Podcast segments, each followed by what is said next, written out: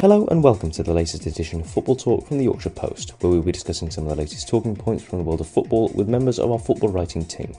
On this week's episode, we're joined by Chief Football Writer for the Yorkshire Post, Stuart Rayner, and Football Writer for the Yorkshire Post, Leon Wobschall.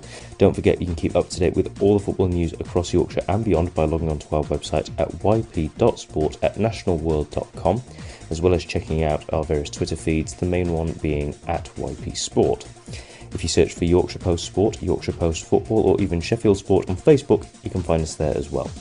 And if you have any questions for our writers, you can get in touch using those various Twitter or Facebook pages, or email us directly with the subject matter as Football Talk Podcast at yp.sport at nationalworld.com. YorkshirePost.co.uk. This week we're joined by Chief Football Writer for the Yorkshire Post, Stuart Rayner, and Football Writer for the Yorkshire Post, Leon Wobschall. Good morning, guys. Morning. Morning. Um, right, so our attention turns to the league, uh, the League One playoffs, uh, which saw the greatest comeback in playoff history. Uh, after Sheffield Wednesday came back from 4 0 down after their first leg away at Peterborough United to win 5 3 on penalties. Um, they will meet South Yorkshire rivals Barnsley, who overcame a stubborn Bolton Wanderers team. Um, now, immense credit is due all round but in particular to Owls boss Darren Moore, who handled the appalling abuse directed at him so well prior to the uh, second leg. Um, now, I think it's fair to say that none of us uh, on this podcast uh, gave the Owls a chance of advancing to the final. Uh, however, they proved us all wrong, and you, Stuart, were able to witness the miracle firsthand. Um, what did you make of the game at Hillsborough, and what could we expect um, when they when the two sides clash at Wembley? Well, I'll never see another game like that again. I'm sure it was just incredible. And I do have to say that one person on this podcast did chime, chime up and say and tell me, well, she, you could see a miracle that, that day.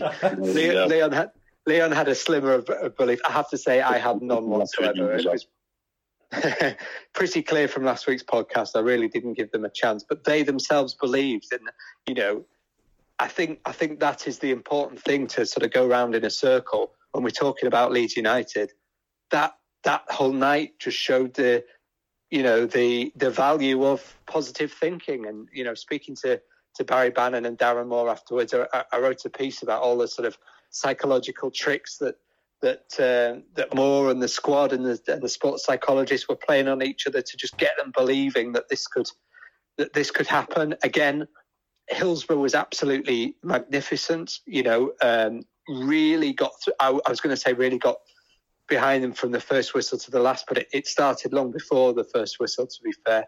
Really, really good atmosphere. Again, something that Leeds, to be fair, should be able to to rely on. But yeah, it, it was just it, it was just a, a, brilliant performance. I mean, you know, those those who were sort of optimistic about it would, would always say, well, if they get a couple of goals, you know, who know who knows where they, it could snowball from them from there. But I think they were, I think they were two 0 up inside about what was it, 20, 25 minutes, mm. um, and it wasn't till the seventieth that the, the, the, the, third goal get, came, and the, in that period you just you just worried that it was just going to be a step too far, and there was always the danger. I mean, Peter got such a quick and good front three in Mason Clark, Clark Johnson Harris and uh, and Poku that you you just worried about them getting done once on the counter attack, and that being that. And in fairness, Cameron Dawson, who made a bad error in the first leg, made three really important saves early on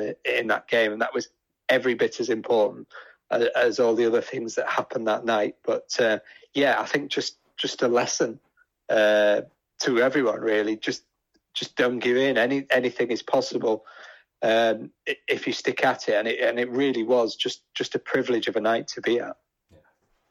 Yeah, I mean, it was obviously Stuart was there first hand. He'll he'll obviously always remember it, and I think the other watching viewers like myself won't forget it either. It was. Yeah, it was staggering what happened, and yeah, it was definitely the picture of the season at the at the end uh, for me with Darren Moore. It was just just sheer relief, wasn't it? He, he had his arm around one of the um, Wednesday backroom staff, and you know, it, it said said everything. You know, we we've both dealt with with Moore considerably this season. He's a good, good man. He's he's a proper football guy, and yeah, I was absolutely delighted for him, especially with you know some of the the filth he's had to, to put up with us as, as well. So Yeah, and he, he, he sort of looked. He probably wasn't inside, but he, he sort of appeared the the calmest man in the in the building there on on Thursday. And yeah, I mean, you sort of look at Wednesday and the way they've done it. You know, one thing's for sure: if they do, if they do go behind at, at Wembley, they'll they'll have that sort of have that reservoir of hope within themselves, won't they? You know, they, they've come back from something staggering to to actually get there. So, you know, I'm, I'm sure some people might sort of think, is it written in the stars for them this season after what they've what they've had to go through? But I think it'll be playoff finals quite often are. It'll probably probably won't be the case now. I'll I'll say this, but it does look like being a, another really tight one. You know, it could be could be fine margins decided against Barnsley. I think the one thing that that I think everyone would, would agree with, and probably Stuart and myself, we were there and watched Huddersfield, you know, lose to uh, to Forest in the in the Championship playoff final. Twelve, it'll be twelve months to the, to the day actually on, on Monday. You know, that was a game that left a bit of taste in the mouth. It wasn't the sort of case that the best team won. It was just mired in controversy, wasn't it, with the two two really harsh calls going against um, Huddersfield. I just hope that if it is decided, you know, the way it's decided on Monday, two Yorkshire teams, you know, it is the football that uh, that wins out and not a not a VAR decision. But yeah, I think it, finally poised. I mean, a different different semi-finals weren't they? Obviously, was a tide of emotion that that got Wednesday through. You know, sort of play the occasions as opposed to the to the game almost. Whereas you know the semi-final with Barnsley was it was probably the the other way around. It was you know, a lot more a lot more strategic, and I thought Barnsley's game management over two legs against Bolton was was pretty impeccable. Really, you know they did an excellent job in in the first game. I think Bolton's first effort on target was was the goal, and that only really arrived from a, a bit of a goalkeeping error.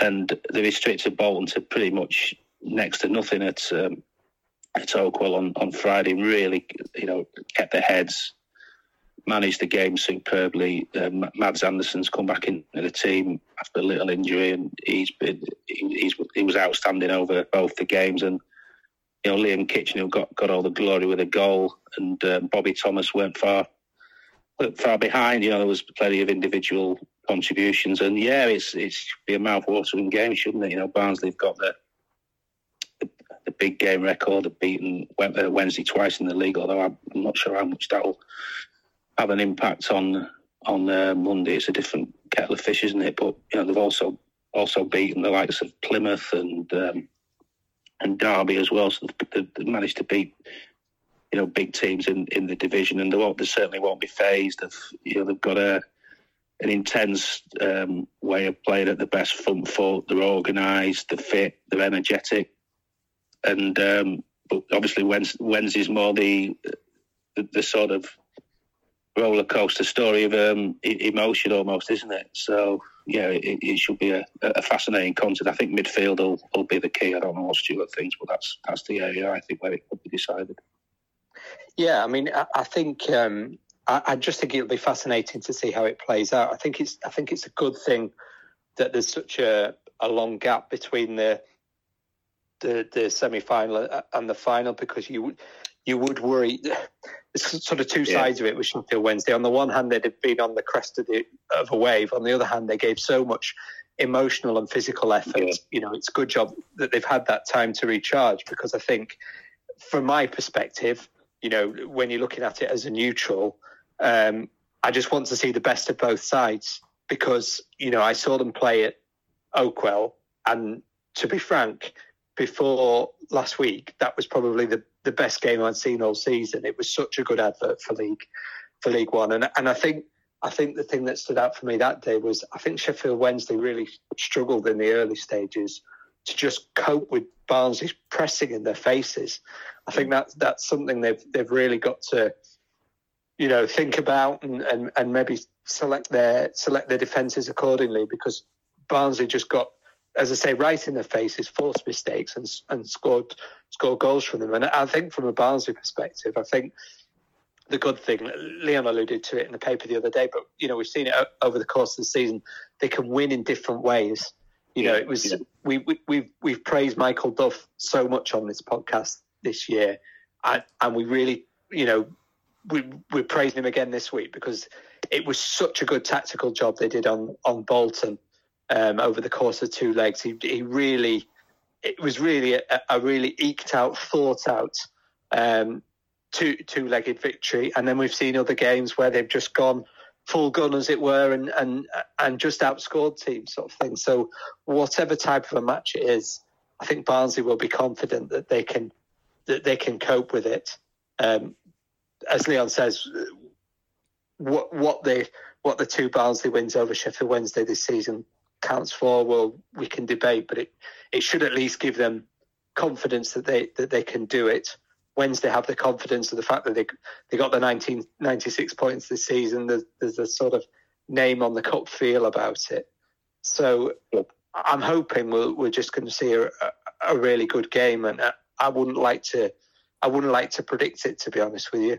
Uh, I think when, before the playoff started, I was talking up Barnsley as as as potential playoff winners, but you, you just don't know how such a remarkable night for Sheffield Wednesday has, uh, has, has skewed things really, and I think it'll be really interesting to see in the first 15, 20 minutes just how energetic, confident Sheffield Wednesday look on the on the back of uh, on the back of the other night. I think it's a bit of a bit of an, an unknown for us, but I, am really pleased that it's a, a third versus fourth final. I think that they're always better because you just feel like those two teams have deserved it. Mm. You know, having seen obviously we've both seen those two teams over the season, they definitely do deserve it.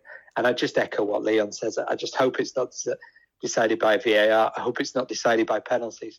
I just hope it's decided by who's the best football team over the 90 or the 120 minutes. Yeah. And uh, whoever whoever goes up, um, good luck to them because they will deserve it. Yeah, definitely. Well, we've had two, we've had two two goals in three All Yorkshire playoff finals before, so I think the one thing that I predict is it won't be a it won't be a goal fest, but uh, we'll have to wait and see. YorkshirePost.co.uk